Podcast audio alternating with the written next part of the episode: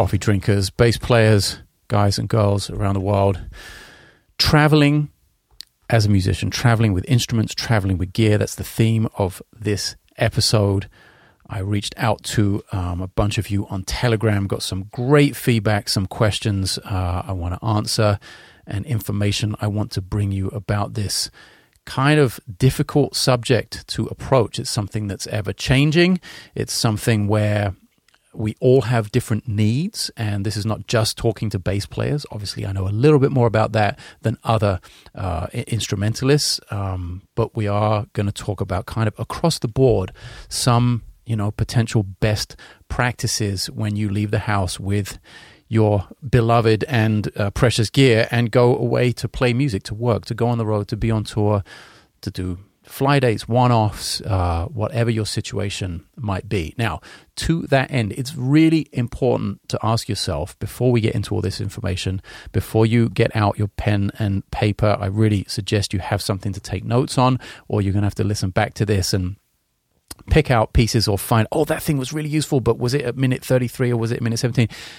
It's not going to be a short one. I've got a ton of information to give you. So get a pencil and paper um, if this information is something you really want to integrate into your process. Um, but it's very important to ask yourself what your needs are.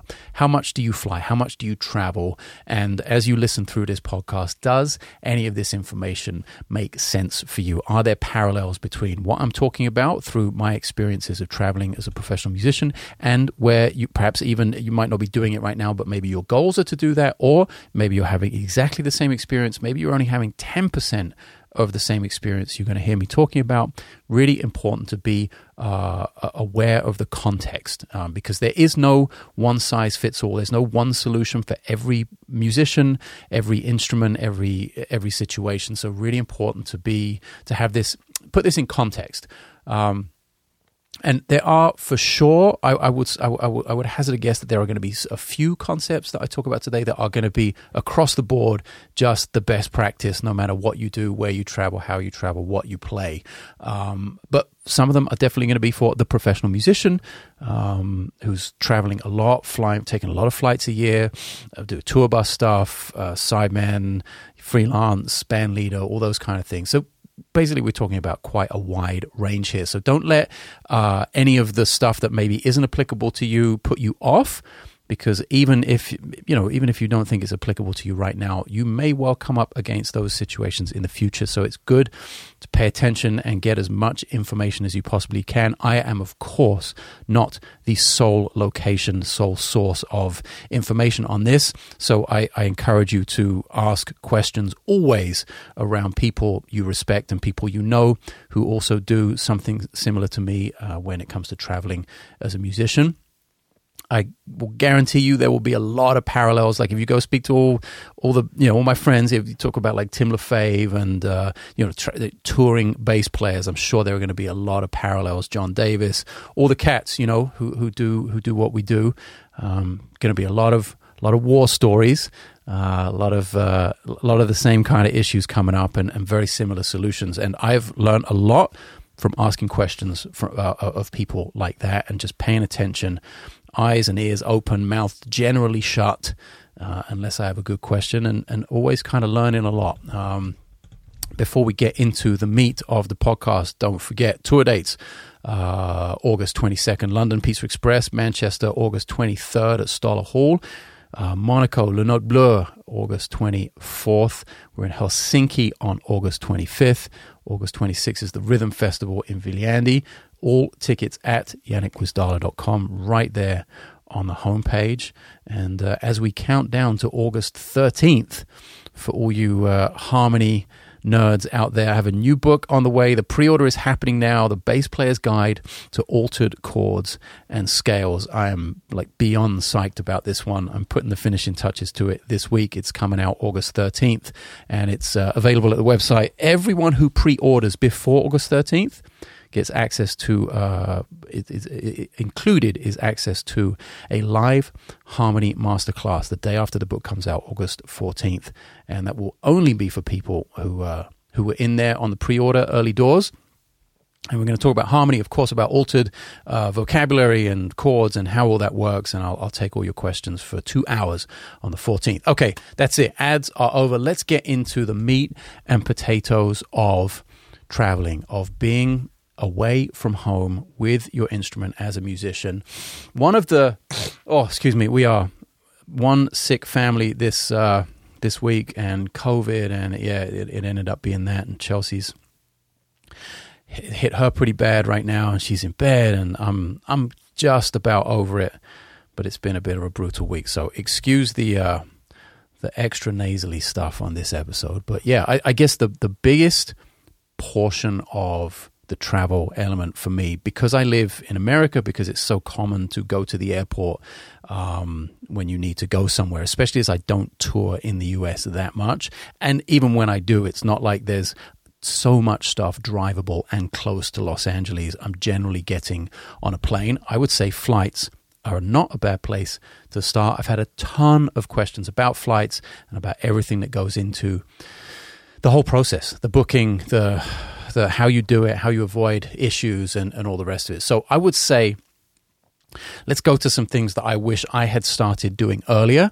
And uh, at the same time, uh, I'm recommending this. I'm also aware it's just not possible for every situation you might find yourself in because if you're working as a freelance musician for someone else, they're not always going to want to let you do this first suggestion I have, which is booking your own flights. If you have a tour or a date or something, um, I'll tell you now, I haven't let someone book a flight for me in over, well over a decade. Um, and that has that has just given me so much control and lowered the stress levels on basically all the things I'm about to talk about in the podcast. So obviously I know it's not possible if you're 25 and you're with, you know, an artist who's with a record label, they have a travel department, you're probably still sharing hotel rooms, they're trying to get you on the cheapest flights possible, they're trying to do everything cheap, cheap, cheap, cheap, cheap. They're not about to say, hey, yeah, Dave or, or, or Stuart or whatever, or Susie, like, yeah, go ahead, book your flights and we'll, we'll just, um, you know, we'll just throw the extra money in your check at the end of the month. That's not always an, uh, an option. But it is something to think about heading towards. And whenever you get the option, you gain so much control from booking your own travel. Um, and you have to be good at it. Like, you can't be like, hey, I've got it, I'll get my flights, and then be missing things and like booking the wrong day. You, you can't make any mistakes when you do that because, you know, you don't want to show up a day late for a gig, and that, that just means you don't have a gig anymore. So, what that gives you access to is the ability to pick and choose who you fly with and how you fly. Now there are many many different levels on that on that spectrum of where you're at in your career, how much money there is in the travel budget of who you're working with, or perhaps you're working as I do quite often now as a band leader so you get to make those decisions and you get to choose how much money you're going to spend on travel. But if you're booking your own flights, you get to at least make that choice. You don't get the uh, plane lottery. You know, I remember early 2000s.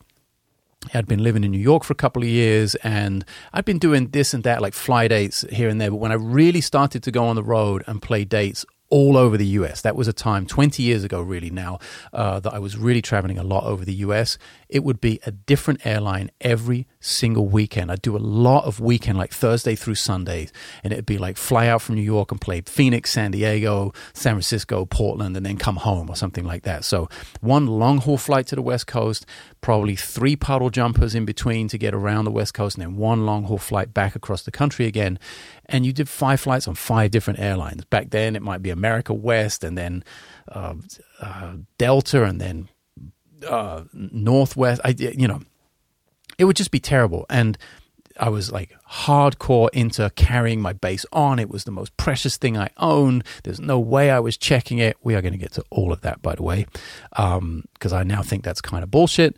Uh, but there you go. I was young, I was inexperienced, and had I heard from someone like I'm, you know, giving this information to you now, back then, uh, I think my stress levels would have been way lower for the first decade of touring uh, as a as a freelance musician. So, what you get to do when you book your own flights is probably my my biggest um, uh, uh, suggestion is that you try and do all of your miles and all of your flights with the same airline, and if not the same airline, the same alliance. Now, I'll from my uh, my end, I fly United. I have done for almost 20 years. I think I got my Mileage Plus card 20 years ago.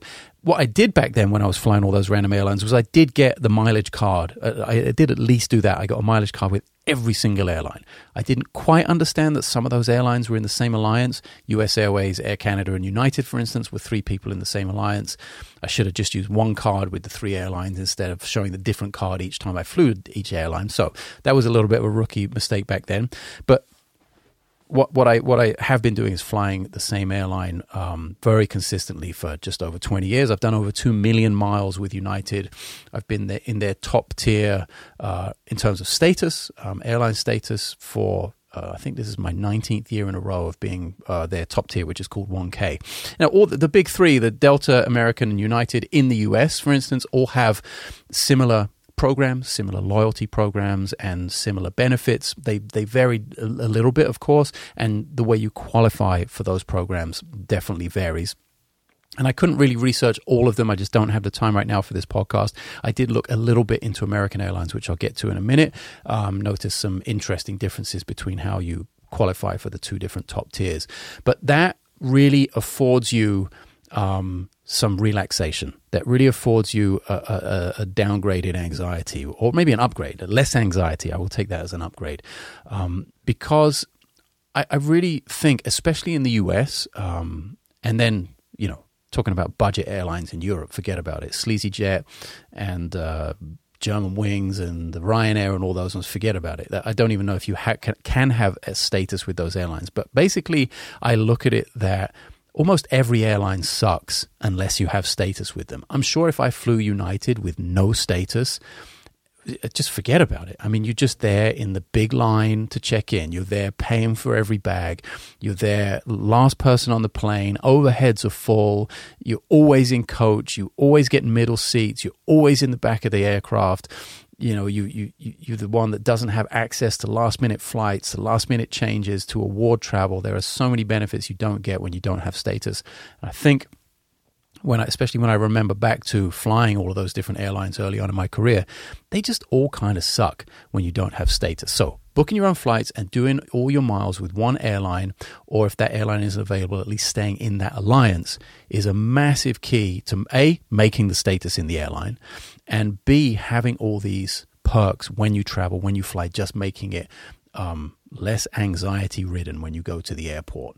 Um, there's a, a, very early one of Casey Neistat's early um, uh, uh, uh, kind of viral videos on YouTube, back, way back in 2013. It's nine years ago, or 10 years ago. And it was about him. It, I think the video was like, buy coach, always fly, first or business or something like that. And conceptually, that hasn't changed. And that is one of those big perks of doing all the miles with one airline. And by the way, as I'm saying this, I'm realizing this kind of sounds like a commercial for just for airlines in general. Of course, I'm talking about it from my perspective with United. This is not an advert at all. They're not paying me to say any of this. This is just what you can possibly do to make your life a bit easier on the road. Anyway, Casey's, I'll leave the link to that YouTube video of Casey Neistat in the show notes. Um, conceptually, that hasn't changed. You know, Casey talks about flying all of his miles. I think he was with American. Uh, he flew just so many miles with American that he hit their top tier status. He, and he was so high on the status that every time he bought a coach class ticket, they would bump him up to business class because uh, at the top tier you get unlimited free upgrades on flights, and that is uh, that's something that's still true today. Um, I will say that it's a little bit harder to qualify for status today than it was 10 years ago. Back in the day, I remember that United was, if you wanted to make the top tier, you had to fly 100,000 miles a year. I was living half in LA and half in New York at the time. It's a 5,000 mile round trip. I'd do that once a month. I'd already be at 60,000. I'd fly to Europe and back and maybe once to Japan, and I'd be way over 100,000 miles. And there was no minimum uh, uh, financial element. So now there's a minimum dollar spend with United, for instance. You have to fly um, now a number of flights rather than a number of miles. So the, the requirement for the top tier is 36 flights in a year. I know that sounds like a lot. We're going to talk about that in a second as well, how to make that easier to attain. And you have to spend $13,500 over the course of a year. Now, that sounds like a huge amount. Like, imagine if, if all you do is fly really on vacation and then you have a couple of gigs there's no way you're spending $13,500. But if you are doing 25, 30, 35 flights a year, they actually don't have to be that expensive individually for you to hit that goal. Now, yes, I totally agree that that is an outrageous uh, downgrade in terms of the the hoops they make you jump through in order to qualify for top status. That is something that has not gotten better at all. Um, it's only gotten harder to qualify. Okay, boohoo. That's you know something. Here's one thing. First thing we get to that we don't have control over, and I want to talk about that as a running theme through this podcast. Is you have to assess the things you have control over and the things you don't. And as soon as you accept all those things that you don't have control over and you accept them as a parameter, as part of the framework of you going to travel as a musician, you can either accept them or not. You can choose to be in the same orbit as those things or not. But if you do choose to be in the in the rat race, on the merry-go-round of travel, and you know that those things are out of your control, you can't ever bitch and moan about them you know, it's like the person who says, "Oh yeah, I'll do the gig for three hundred dollars," and then they get on the gig and like, "Man, this gig doesn't pay shit. Like, I need four hundred and fifty for this." No, no, no, no, no, no, no, no, no. Back way the fuck up. You agreed to do it for three hundred. As soon as you make that agreement, that's it. You have no more bargaining power unless something horrific in the process happens, or they change the parameters of the amount of work you have to do.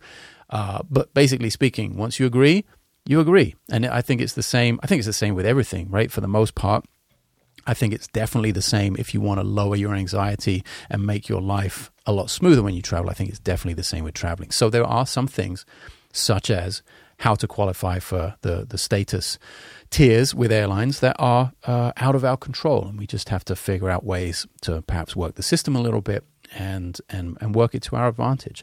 And I'm going to give you a bunch of uh, ways to do that as we progress through the, uh, through the podcast here. Um, and I, I made notes, so I'm actually following some notes here. This isn't all off the top of my head. I'm also totally uh, aware that I'm going to miss a bunch of things. I'm sure at the end of this podcast, you're going to have questions.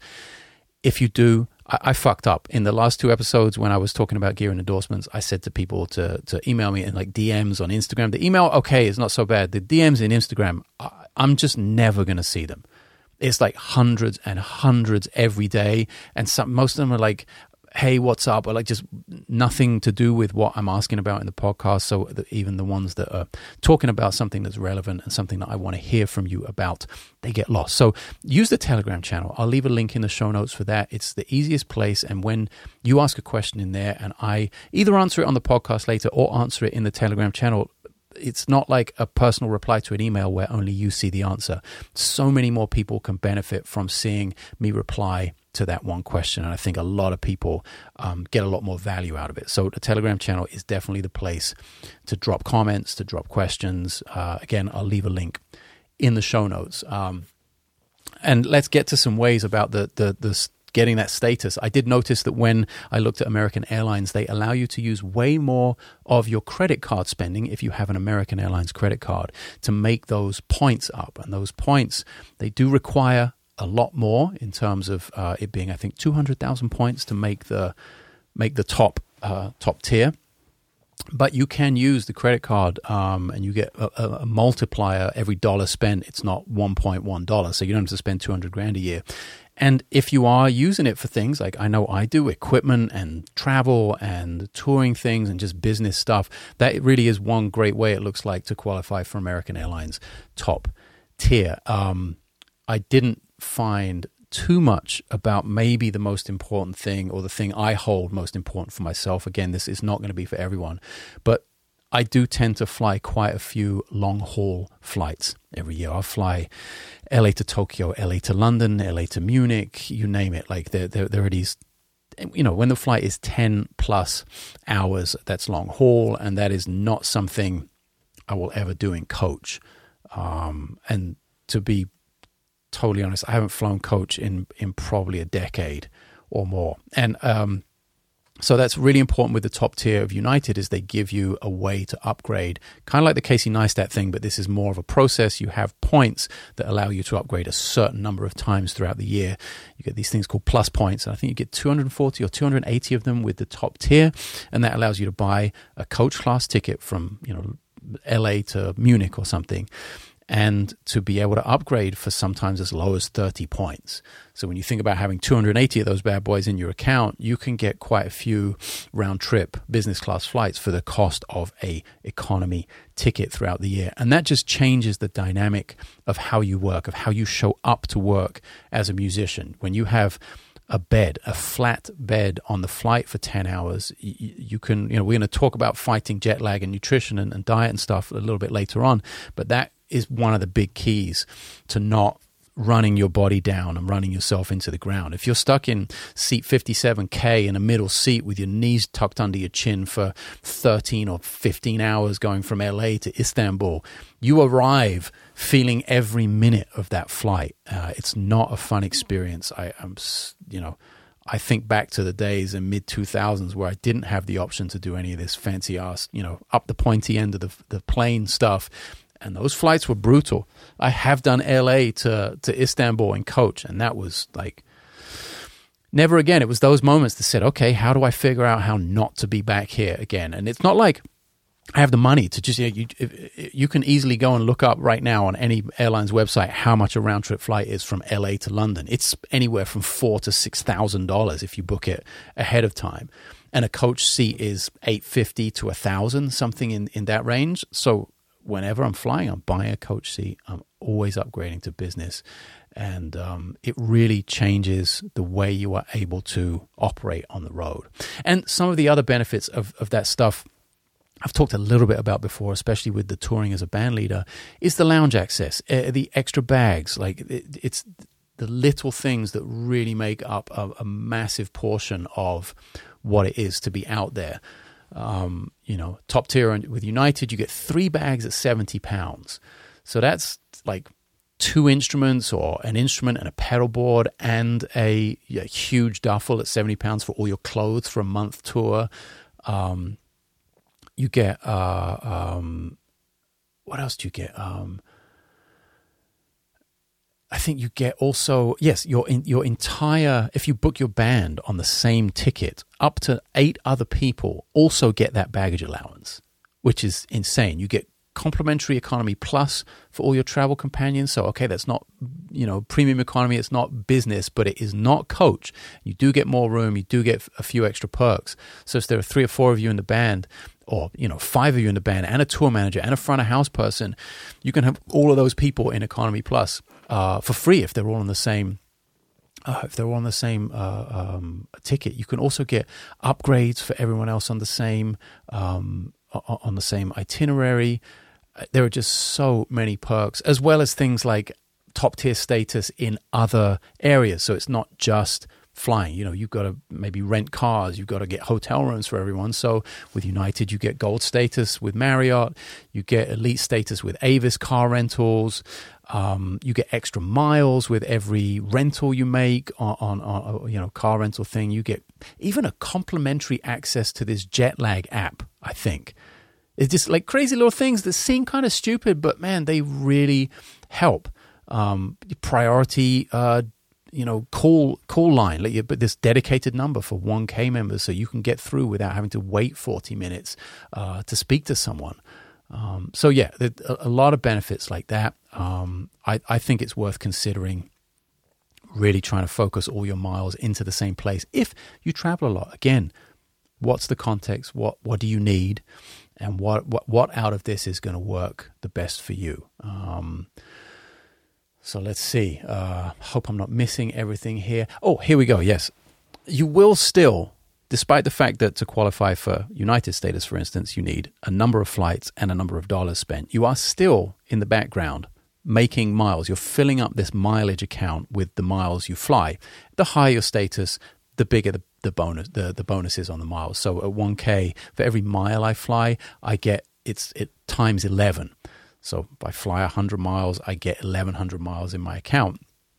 And when you're looking at like 5,000 mile trips, uh, it starts to add up and you can use those miles. Those miles are currency. Those miles uh, made it possible to bring my engineer from Buenos Aires to Spain. You know, I didn't have the money for this really expensive flight from South America to Europe, but I had all these miles. I was like, boom, made it happen. You know, I generally don't ever, that was a really exceptional case because really exceptional engineer, and, and that was just what I needed for that thing. For myself, I don't ever buy long haul flights or really anything over an hour um, with miles.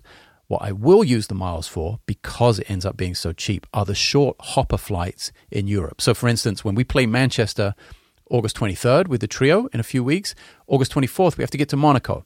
And I'm able to get all three of us from Manchester to Monaco I think for eight and a half thousand miles each, you pay the tax is about twenty bucks. But for sixty dollars and eight and a half thousand miles times three, I'm able to get us on Lufthansa out of Manchester. There's a connection, not a big deal, through Munich and down to Monaco.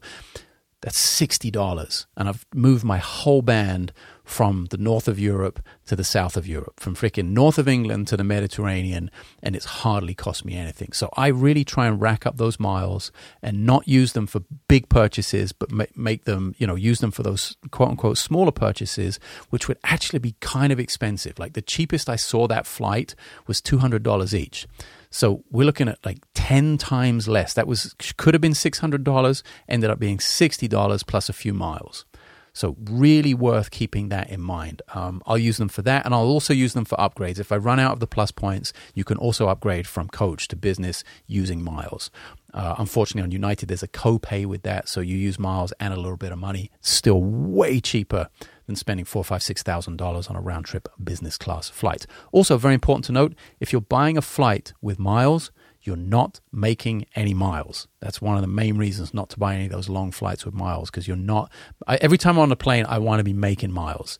Um, so that's really important. Those little hopper flights, it's such a massive saving in cash. I don't mind not making the three or four hundred miles that you end up getting on those short flights. So that's my concept with that. Something you might want to think about. Um, also, the thing of having to do a certain amount of flights a year if we look at Los Angeles, for instance, we have so many airports in the area. We have LAX, we have Burbank, we have Ontario, we even have Long Beach, which is technically a, an LA area um, uh, airport.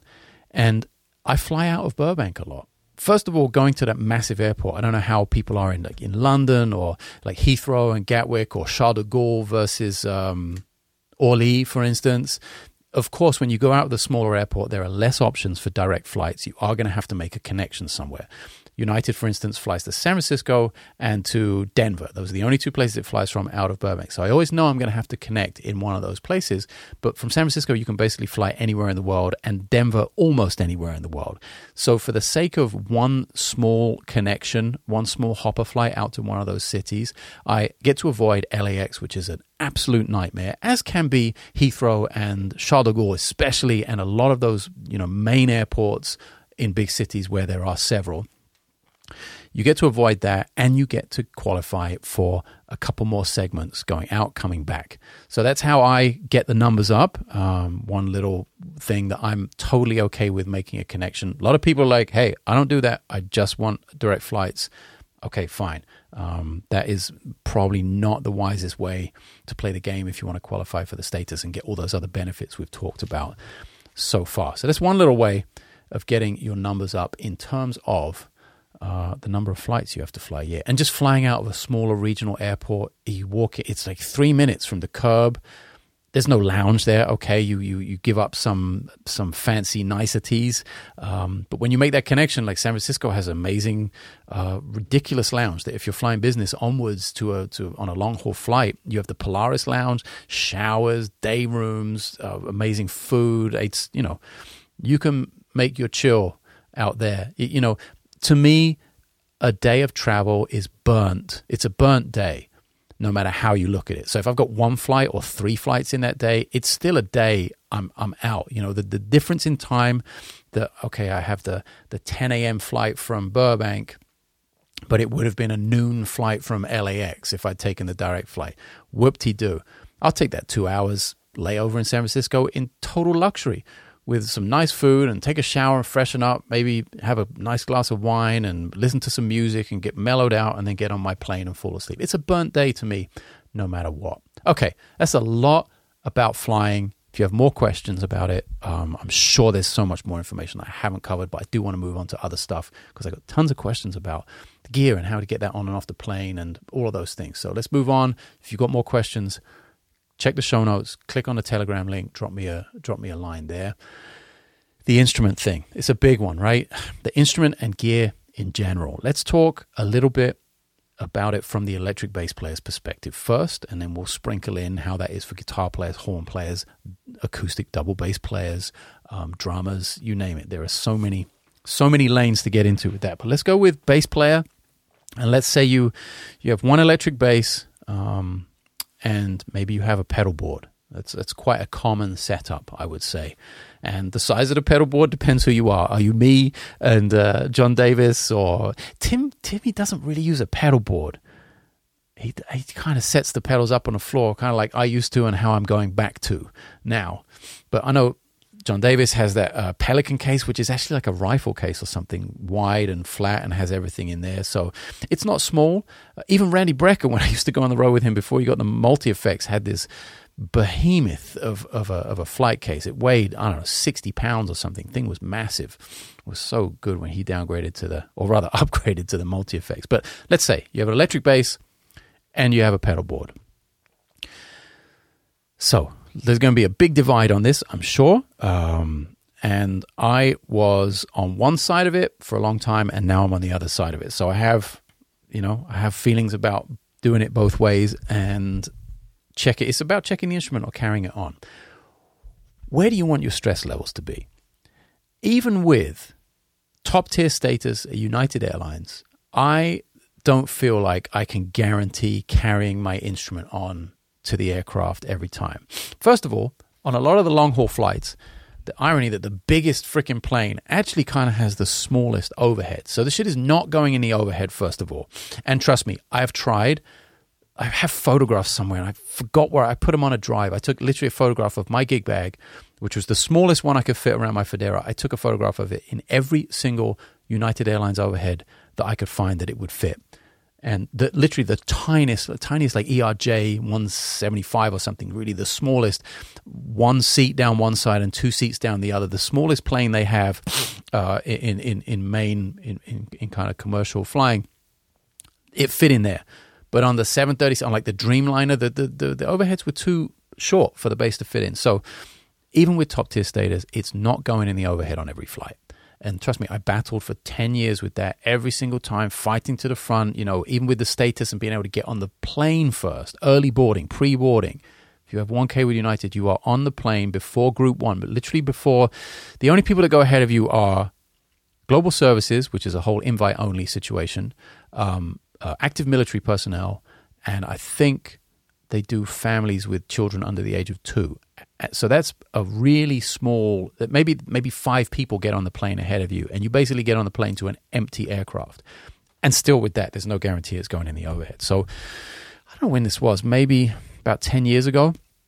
I think I was on the road with Chuck Loeb, amazing guitar player who is sadly not with us anymore. And uh, I used to tour with him a bunch. And we were in Japan, and I was doing the whole fighting to get my thing on the plane. And Chuckles, even he didn't even have a flight case for it. And I and he told me like 40 years he'd never had a problem. So I was like, okay, man, you had the greatest luck ever. I don't think I'd go as far as not checking it in a flight case. He's like, I just don't want to carry this shit through the airport. And he's a guitar player, so the thing is lighter. It's not even as heavy as a bass, although he did kind of have an electric and a semi acoustic, so it was a double bag. Anyway, he just said, Look, man, at some point you got to give it up and just why bother? And I looked at him as we walked through the airport, and I've got my backpack, I've got my heavy ass bass with the pouches full of crap. I'm just like dying, I'm sweating. And he's got this little carry on must have weighed four pounds. Maybe it, maybe it had an iPad in it and his passport. He was just breezing through Narita Airport. I was like, okay, I want some of that in my life. so from that moment on, mm, I think that was about 12, 12, 13 years ago, maybe 2011, 12, one of the times we were in Japan. And I, from that moment, I was like, fuck it. I'm going to find the case that works for me and I'm going to check it. Um, what has worked for me, we should run through that a little bit. Like you have lots of options.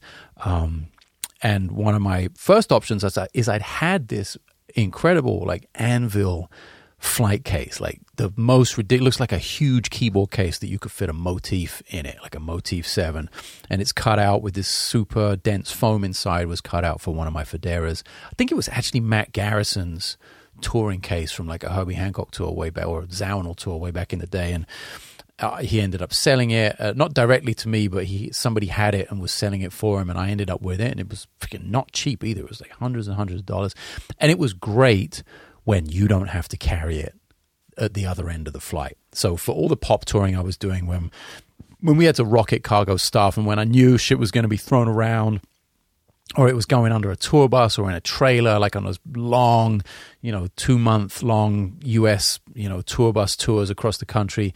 It was great for that when there was a, a roadie or a tech who carried it and, and, you know, had to deal with it. But it added, you know, another 35 or 40 pounds. It's like not a, not a light case.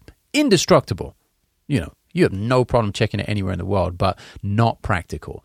So I tried that a little bit. I was like, there's no way this is working. Then I had the SKB bass safe, which basically allowed me to put my bass in a gig bag and then put these two ends over and lock them in the middle. And then it was on wheels. So that was that was something I was using for a while.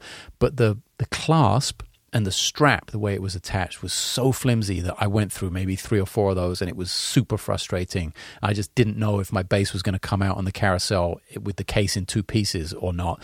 So that kind of got real old. Um, SKB were very nice when I called them out about it on Instagram. They sent me another flight case, which was more of a flat. Um, but way more bulky, looks like a gun case almost, and that was just too bulky. It was too much.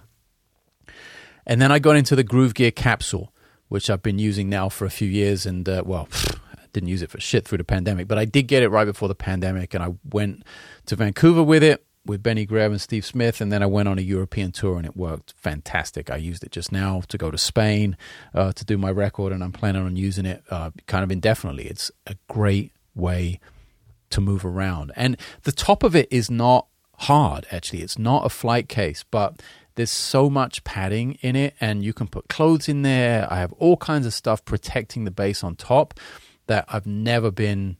It's just never been an issue uh, so far. And here's the other thing. Maybe the most important thing, no matter who you are, what you do, uh, how you travel, how much you travel, um, if you have a bass, shit, if it's that precious, you got to either leave it at home or just stay home. I think at the end of the day because it's just so much stress to carry that thing on a plane that it is not worth it. And y- you guys know me, I don't travel with like a $50 bass most of the time. It was for a decade and a half was my Fodera. That is one of the most expensive basses ever. And then it was the Mattison, which was very precious, of course, and kind of irreplaceable.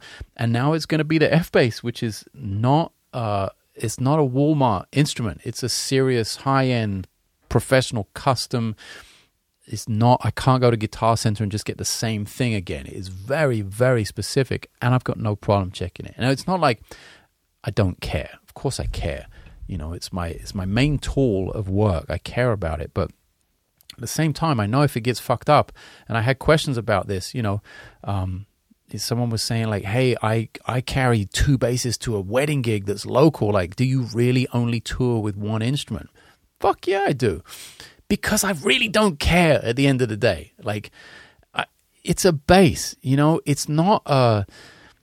It's not a strat, you know, it's not like an irreplaceable, priceless instrument that's 400 years old. If I really have to, if I get to Manchester next month and I don't have my instrument, well, we're traveling by train on that one, so I'm going to have it. But like, if I get to Monaco the next day and don't have my instrument, there's someone in Monaco that has a P bass, you know, or over in Nice, or somebody knows someone as a jazz. Somebody has a bass. Period.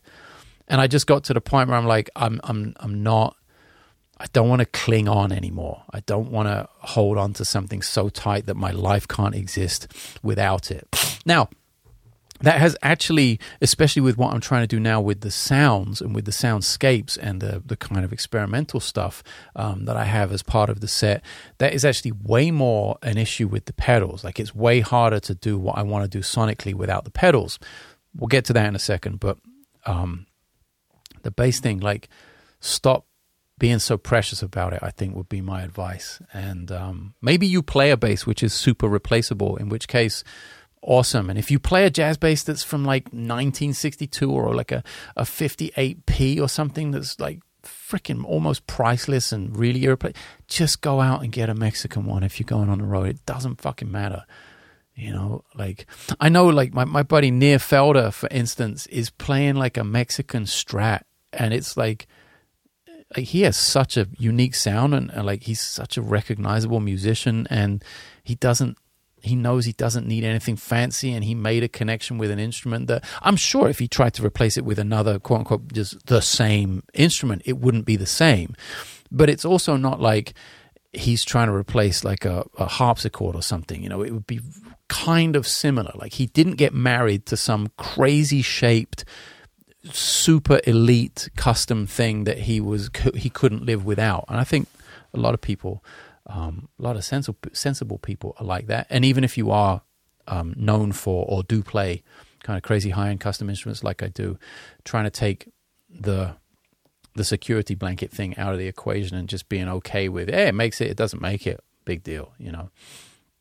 It happened on I don't know tour before the pandemic, and all the luggage got lost coming from like Prague to Madrid, and um, you know everyone has friends, places. Normally, I mean, it, it, it, it sucks if you haven't been out there that much and you don't know people in other countries, but social media can help that out. And, and people are just, musicians are generally very nice. Um, and and you you can get instruments. They might not be your thing, but that you can definitely find stuff. Look at Tim, man. Like Tim, I see Tim every time I see Tim Lefebvre playing. He's playing a different bass anyway you know and that's something i've tried to do at home when i'm practicing just practice on different instruments. So i know i can basically do 98% of what i need on anything that i pick up. So well worth considering biting the bullet getting a nice case like the Kapsule.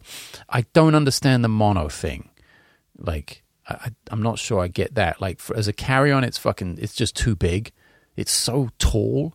Even if you have like a regular 34 35 inch scale bass it, the, the case just seems too too big and bulky if you are trying to carry it on. And then it seems too weak if you're trying to check it. So I like a lot of their stuff. I have an amazing pedal board bag of theirs, which is super dope. And I, I take my pedal board around LA in that all the time. And I even took it on the road and used it as a carry on. But just those bass gig bags, maybe amazing for in town, uh, for traveling in a car or van, perhaps. Awesome, but not so much for flights.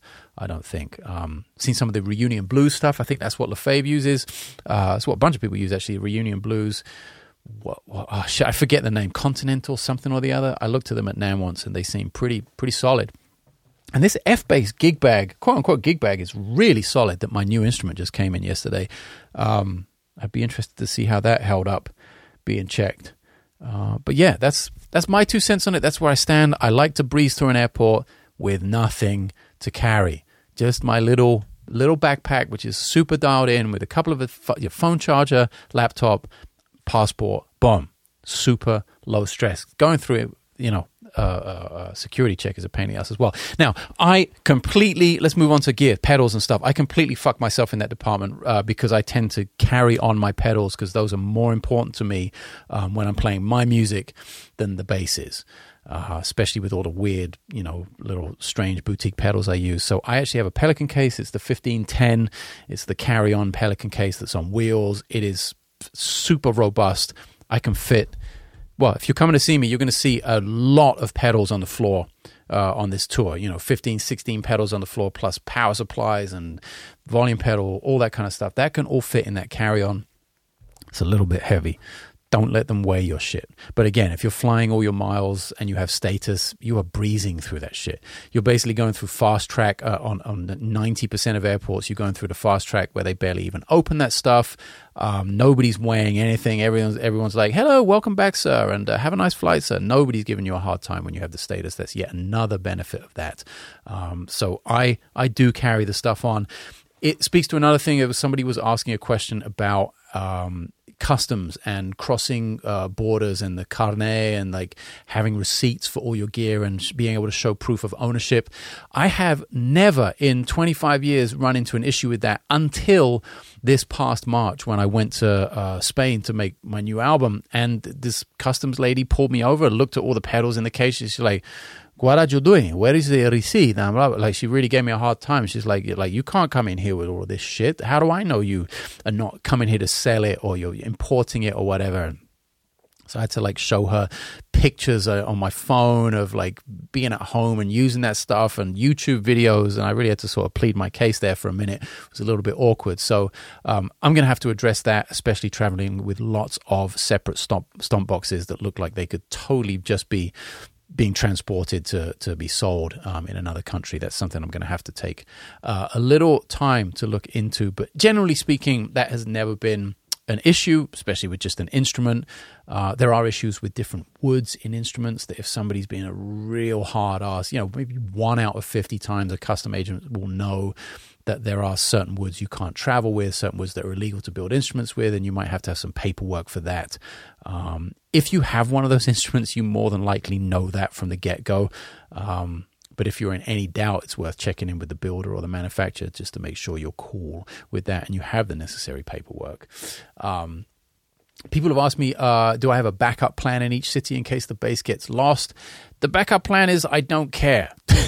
That's so relaxing. And I'm just sort of at this point, again, it's all on a sliding scale. Everyone is at a different place in their career. I'm super fortunate that I'm not 22 anymore, and I do know a bunch of people in a lot of cities around the world.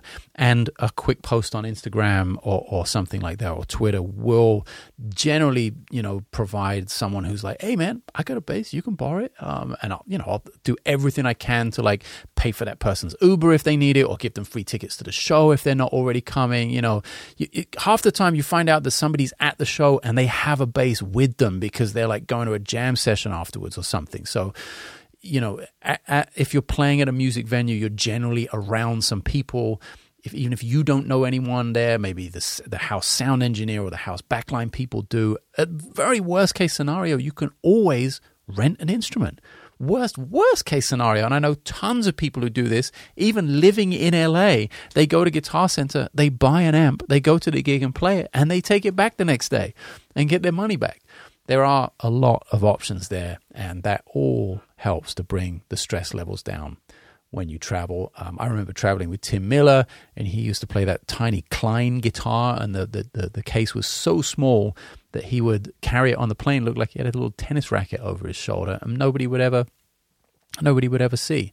And, you know, there are, if you don't have the status, if you're not pre boarding, there are a lot of ways of doing it. it I remember I used to make sure everything was buckled up and uh, nothing was falling out of the pockets, and then I would turn the bass upside down so the neck wasn't sticking above my head, but the the bottom of the gig bag was just below my shoulders and looked like a backpack from the back. Um, I got that from Jojo Mayer like 20 years ago because he would do this a similar thing with his cymbals where he would put his cymbal bag on and then put his coat on over the top. So it just looked like he was kind of a bit of a heavier dude.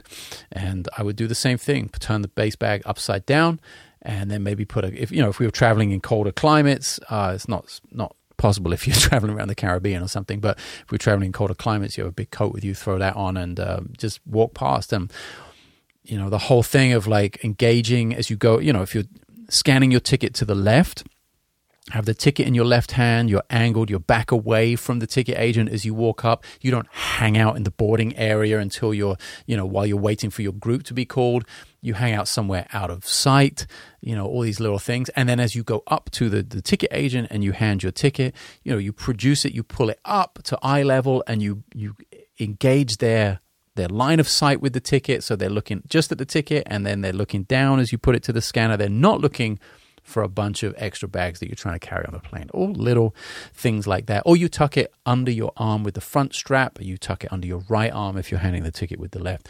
So many little ways to do it that I used to do all the time, but fuck it, it's just not worth it at the end of the day, in my opinion. And for the most part, checking the bass is the simplest thing to do. Yes, you do run the risk of the bass then chasing you around Europe if it gets lost on the first flight and you're moving every day. Yeah, it's a Okay, you roll the dice on that, but you roll the dice on that with your clothes. Um, a lot of airlines will, you know, reimburse you for buying new clothes if they lose your luggage that bad. I know that's happened to me before. They give you a 200 euro stipend. You go to H and M, you got a new fucking wardrobe. So there are so many ways around it uh, that makes it okay to check the instrument, and um, yeah, it's going to catch up with you at some point. You're going to lose it here and there, but for the most part, I think it's definitely the more relaxed way of going. Um, and yeah, so Equipment damage, moving between climates, custom basses, acoustic instruments. I got uh, questions about that. I know it's really different for upright bass players. I don't envy upright bass players. So many people who do travel with the instrument have to have a huge flight case, big enough for you to stand in almost. It's like traveling with a freaking wardrobe. Uh, I don't envy that at all. I also know a lot of jazz clubs, for instance, have pretty decent basses in their back line. I know that, you know, top bass players that, that I know upright players have hookups that they've developed over the years so they don't have to travel with their basses. I know cellists, you know, travel with their cello and have to buy a separate seat for it. Um, there are just so many different things. You know, it's a little easier if you have a trumpet and it just looks like a little carry on. The saxophone thing, well, I, you know, I travel with Bob Reynolds a lot and that's can be a bit of a lottery, but generally he's like 95% of the time, it's not even a question. It just back straps and it looks like a, a weird shaped backpack and he's getting on the plane and nobody's bothering him. And something that size will fit in the overhead, kind of no problem. Um, and then I, I, got uh, I got a question about the the whole customs thing and declaring stuff um, that we were talking a little bit about earlier on, and somebody said, "Does it help take things like that as carry on, do you then avoid the customs thing? Well, no, because no matter what you take as carry on or checked luggage, customs always happens after you picked up all of your luggage. So they're looking at what you have as a whole. So they might not even know what you carried on and what you checked. They, the only way they would tell would be if there was a luggage tag on it. Um, so it really it really doesn't help. You have to go through that red or green lane when you get to the airport, no matter no matter what. That does actually remind me of something I haven't written down in my notes, but something that's a massive time saver. Something that is a benefit of flying um, with elite status on an airline is that you can be TSA pre checked quite often in the US, uh, but you can be TSA pre checked in the US all the time if you get um, clear or global entry. Global entry is when I'm coming home for all of you who live in the US and travel overseas, is worth its weight in gold the customs lines at big airports can be incredibly long. I mean, talking like over two hours sometimes if you really get unlucky and six or seven flights, international flights, land within 30 minutes of each other. And there's just, you know, thou- literally 2,000 people waiting to get through customs. And there are maybe three or four lanes open. It can be two, two hours or so. But with global entry, you breeze past all of that and it cuts two hours down to less than three or four minutes. And the whole thing of passport control as well, it's not just customs. You go up to a booth, they take your photograph, they scan your passport, and welcome home, sir. That's it. There's no pissing around in that immigration line. So that only works coming into the US. Um, and when you're leaving or when you're traveling in general, there are more and more airports using the Clear system. It's also something you get for free uh, in the top tier of United. I think that saves you about $120. Um, all in all, they're about like $1,500 worth of savings on stuff like that, if like global entry and Clear, if you make the top tier status. So there are a lot of a lot of things in the wing column if you can go through the ball ache of, of you know jump through all the hoops and uh, if that makes sense for you. There are a lot of things that you do benefit with. And clear is basically uh, somebody holds your hand and you just walk straight through and put your bag. You don't have to take anything off no shoes belt nothing. You put your bag on the conveyor belt and you are through the the whole uh, security check in under two minutes. So that's another thing that really speeds up your day. Um, what I will close on is more of a practical thing about the jet traveling in general. And somebody asked about sleeping on tour, fighting the jet lag, exercise. In fact, there were several questions about this. They included like exercise, diet, uh, nutrition, hydration, all that kind of stuff. Let's end on that. That's super important to me. That's something I try and really stay on top of when I'm on the road. I know how brutal it can get if you let that slip and if you think, oh, I'll just sleep and I'll do it the next day. Don't get me wrong, sleep is important, um, and you have to know about you know which direction you're flying in, how you know what you need to do to combat that. There are a ton of things you can do to help yourself. You know, uh, things I do in terms of like trying to stay get on the schedule of where I'm going is really knowing at what time I need to sleep on that flight to try and be in the in a similar window to my destination. Uh, blue blocker glasses.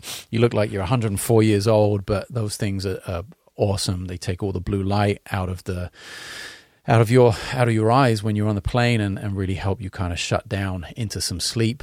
Um, uh, green tea extract, compression socks, uh, few few things like that. Also, a blue light for waking up uh, when when I'm trying to get up at the right time and kickstarting my day by having breakfast to really like get the body going at the right time. It, it's brutal, you know. If I take the thing I do most, I would say, uh, well, the two things I, I, have done most over my career is fly either LA to Europe or LA to Asia, and LA to Europe is really about trying to get that sleep on the plane flying east and then making sure I stay up that whole first day. Normally, I'm leaving in the evening, I'm arriving in the morning and staying up that whole first day and just fighting it as much as I can and being, you know, getting fresh air, eating on schedule, breakfast, lunch, dinner, and trying to make it until 10 o'clock. And normally, I have zero jet lag. Um, I'm pretty confident about that now, just by going through those few small steps, being aware of the timing, knowing what to do on the plane. Don't stay up all night watching movies, especially when you're in business class. It's all fancy and there's like an open bar and there's like great champagne and there's a thousand movies to watch. You're like, oh, this is awesome. This is like, you know, and especially now with uh with having a baby and being like, you know, things are like super chaotic at home. That's going to feel like a vacation that flight, but I have to fight the urge to enjoy the bouginess and just kind of have the food and knuckle down and, and try and get some sleep. I've used like a Tylenol PM or just a half of one. Like I don't take any, I don't do any drugs or any of that kind of stuff, and I don't t- really take medication that well. So like a half a Tylenol PM has generally knocked me out after the meal on the flight, and I've slept all the way through. So I'm I'm super fortunate that I get highly affected by the minimal amount of that kind of thing. I've never had an Ambien or any of those like hardcore things, and never would, and wouldn't suggest it either, because um, you can do it naturally. I think. Um, no problem. So yeah, and then of course every day maintaining like okay, but like there are so many opportunities. You go play a show, people are trying to buy you drinks. They're offering you drugs. Hey, you want to smoke some weed? You want to do this? You want to do that? Hey, have this cocktail. It's the speciality of the house. You know, you get that everywhere you go. And okay, it's fun sometimes to do that. And you're going to go to some dinners which are awesome. And but really pick and choose your moments. Know when you have a 4 a.m. lobby call the next day, or when perhaps you actually have the chance to sleep until nine, or when you're not traveling that far. Maybe then you can allow yourself. Okay, maybe this tonight I'm going out because tomorrow's a bit of a lighter day make sure you you're you're getting up every hour. Like I have the Apple Watch, and it's it literally it's just reminded me to stand up because I've been sitting here recording the podcast for almost an hour. It's like stand up, you've got to move this hour. That's a really good thing. Any kind of like fitness um, band for your fitness tracker for your wrist, great way to keep you in check and make sure you're up. A, a, reminder perhaps every hour to make sure you're drinking enough water those really basic things that can get so foggy when it when it when you're when you're tired and when you're wrecked and when you've got to concentrate on music and when you're on the go and you've got 15 shows in a row without a day off like the simple things can get lost really easily. And really it's the simple things that you want to put front and center. You want to prioritize those almost more than the music sometimes. Like probably you know the music is going to be okay so stop worrying about it. Like you're there for a reason. And sometimes you know if you're a freelance musician, sideman, or whatever, you might even have to if you really need to take care of your body and your body's suffering, you might have to go into autopilot a little bit and like play the show. Like you know you can play the show. Don't worry about it too much. Don't overthink it. Just okay, I got to play the show. I don't have to do anything super special tonight or run around the stage 10 times more than I did last night. Really got to try and strike that balance. And I felt that as a sideman, I felt that as a band leader and it's taken a while to figure out what works for me and just generally taking care of the basics gives me an incredible amount of energy to go do my job every night. Um, and then I'm Mr. Here's the last note. Da da da da. Jump. Gig is over, and 30 seconds later, I'm in the hotel. I don't hang. Um, you know, it's going to be a tough one on the as the band leader tour because people want to hang, they want to get an autograph or photo or something. It's going to be a tough balance to strike, especially coming out of COVID and how that looks. And do I really want to be hanging out with people as much as I appreciate them being there? My goal is to like keep that to a minimum, take care of my sleep, make sure I'm able to go and give a maximum effort on the next show. Like the performance is really the most important thing to me, not so much the hang with the people after. Although I know that is important to some people. Some people haven't seen me play before, or you go and see someone you haven't played before. It doesn't, um, doesn't have to be me. This is for everyone. And you want to you want to meet them, you want to shake their hand, or you want to get a photograph, and just be aware that maybe that's not the most important thing for everyone involved. And hopefully, they've given you everything they possibly can in the show, which is definitely my mode of operation. I'm giving you every single last thing I have in the show. And I really hope that for the most part that's enough. And the after show hang thing is not too much of an issue if it doesn't happen. So, yeah, that's a lot of information. I hope you were taking notes. I hope there was something in there for everyone. Like I said before, I can't reiterate enough. Everything is not for everyone. There's no one size fits all. Um, this is coming through the lens of what I've experienced over the last 30 plus years of traveling around the world. And we can talk way more about it if you have more questions. Maybe there can be a part two of this. I have a couple of things coming up uh, in terms of the podcast. I really I'm enjoying doing this. The format is great. Uh, I have a couple of topics I want to talk about. I'm just looking at things that, hey, this is what I do all the time. This is something I'm probably qualified to talk about, or at least just give you a look inside my process at. One of those things is transcription. Obviously, if you followed me at all, you know about that. It's something I want to talk about um, in an upcoming episode. Yeah, there are a few things like that. I'll play the new bass a little bit as well coming up. We'll, once I'm used to it, we'll get some sound samples of that. Really really kind of into being back in the podcast format. It's a lot of fun. It's simple to do, long long format. The response, the feedback from you guys has been fantastic. So keep it coming. The link to the Telegram channel for questions and comments is in the show notes. Um, and that's it. Tour dates uh, August 22nd through 26th. We're in Europe. 22nd, London. 23rd, Manchester. 24th, Monaco. 25th, Helsinki. 26th, Viljandi. Tickets for Helsinki are only available at my website, Paging Finland. Hello, everyone in Finland. Paging Finland. janekgwizdala.com. We've got to get some tickets moving on that. That's the one I'm taking the risk on. That's the one. There's no guarantee. It's all door money. It's 100% risk on my shoulders. Very happy to do it. I want to do more of that going forwards. Just means we got to make this connection. I know I have a lot of fans in Finland because I get emails and comments and stuff from them all the time. So we got to make that connection. If you're there, uh, let me know. I know it's summer holidays. I know people aren't thinking a month ahead for buying tickets, but for Finland, there won't be any tickets on the day. They've all got to be pre sold because I'm doing it all through my website. And I just won't have the capacity to add to the guest list on the day because um, I'll be traveling. So, yeah, let's make that happen. Manchester also got to move some tickets there, but I have no doubt that we will. And uh, can't wait to see you guys. Can't wait to put all of this that I've been working on, all the stuff I've just talked about for an hour that I'm actually in the middle of doing for myself. I'm also tour managing Bob Reynolds' band now, so I'm doing all of that for him as well. It's super fun. I love it. Again, it's good to be in control. It's good to take care of your musicians. It's great to travel as a musician with the least amount of stress possible. We get to perform 10 times better for you when that is a thing. I hope you get something out of this that helps you do that for whatever situation you're in. Um, thanks for sticking around this long if you did. And uh, I'll talk to you guys on the next one.